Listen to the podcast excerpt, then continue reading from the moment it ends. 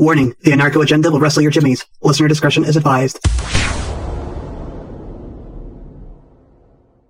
Coming up on the fifth episode of the Anarcho Agenda, a New Hampshire state representative is changing parties, and who is wanting to find out what is making a certain digital currency great? All that and more coming up on the fifth episode of the Anarcho Agenda.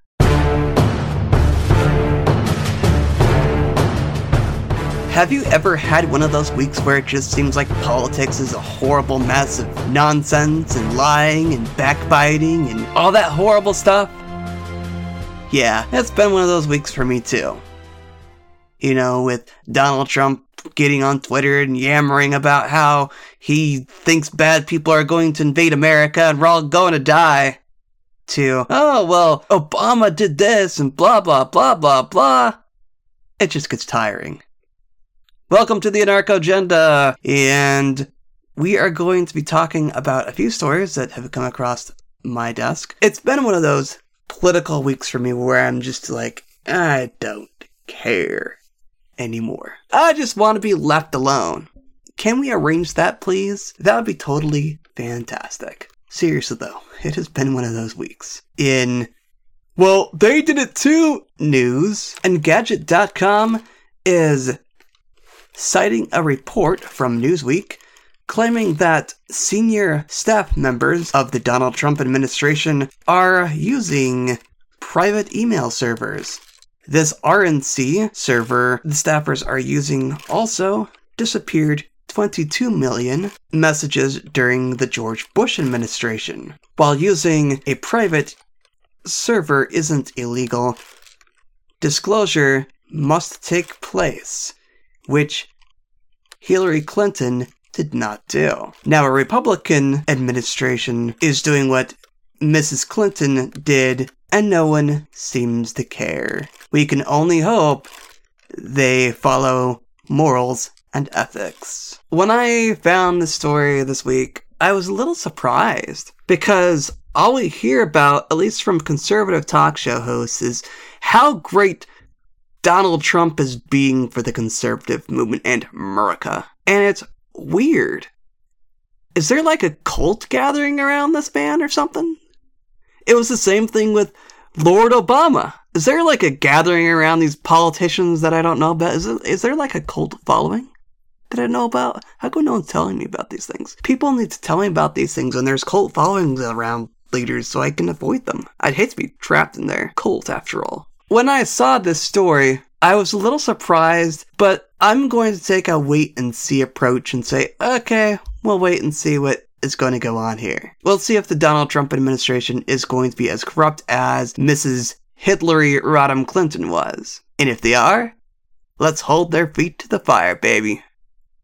Hold them tight. I address you today while the other members of the chamber participate in their caucuses to inform you that I am no longer a registered member of the Republican Party.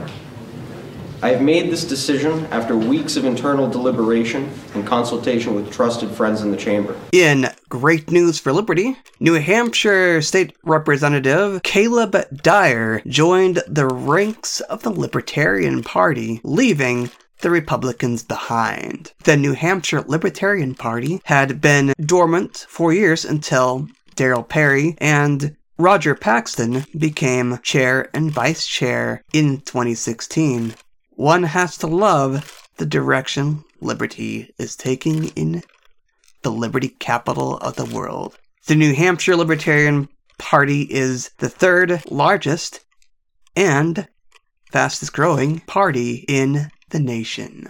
What was interesting about this whole political scene last year was how many people were upset by Donald Trump, Hillary Clinton, socialist Bernie Sanders, and they all wanted a direction to go, and none of their candidates lived up to their expectations. I noticed that after Ted Cruz dropped out, and all the Republicans seemed to drop out of the primaries and whatnot, that all the conservatives were feeling this cognitive distance. Well, I support Ted Cruz, but Donald Trump's got to be the man because reasons. And then we have this really exciting thing going on in New Hampshire where libertarians, they may be running as Republicans or Democrats to get elected, but yet they are winning elections and they are able to be principled libertarians and push for principled libertarian ideas. This is really exciting. It's exciting to push people toward liberty. This to me is an important step for this individual, Caleb Dyer, because if he can set a precedent for switching parties in the legislature and making a statement about it, I'm all for it. I'm all for people leaving the dichotomy of the re- Thuglicans and the Demon Cats and just leaving them behind.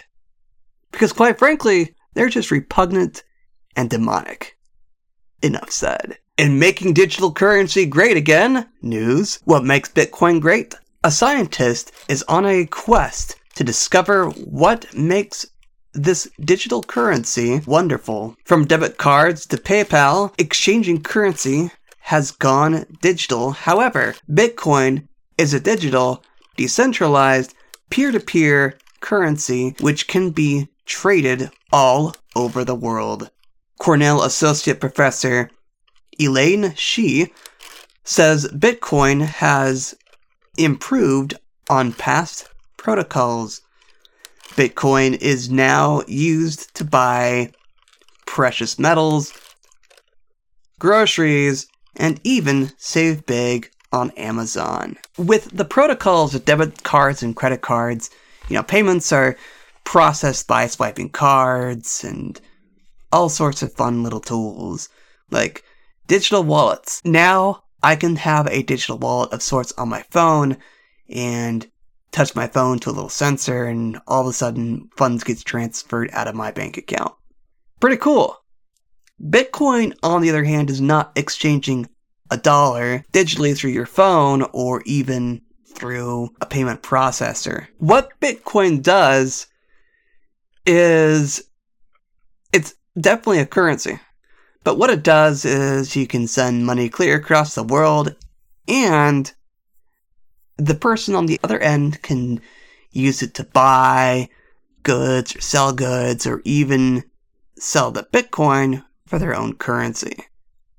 And that's pretty easy to do with a Bitcoin exchange. The hard part is getting people to accept this currency because it has a bad rap because it's been used on the black market and blah blah blah. We can't have a currency that's been used in that black market, you know, it's dangerous. But the reality is, even cash is used on a black market. But guess what? Cash is not evil. Bitcoin isn't evil either. I mentioned that you can save big on Amazon with Bitcoin. You can save up to, you know, 15, 20% of things you normally purchase through Amazon by going to saveatpurse.com. That's save at purse.com. They're not an advertiser, but quite frankly, I think it's a grand service to be using. This concludes the fifth episode of the Anarcho Agenda. If you like what you hear and you wish to support me, please consider donating 5 to 10 bucks a month through Patreon or if you're one of my listeners who happens to have Bitcoin, by all means, send me some. I'd love to have some Bitcoin. Thank you very much for listening. See you next week.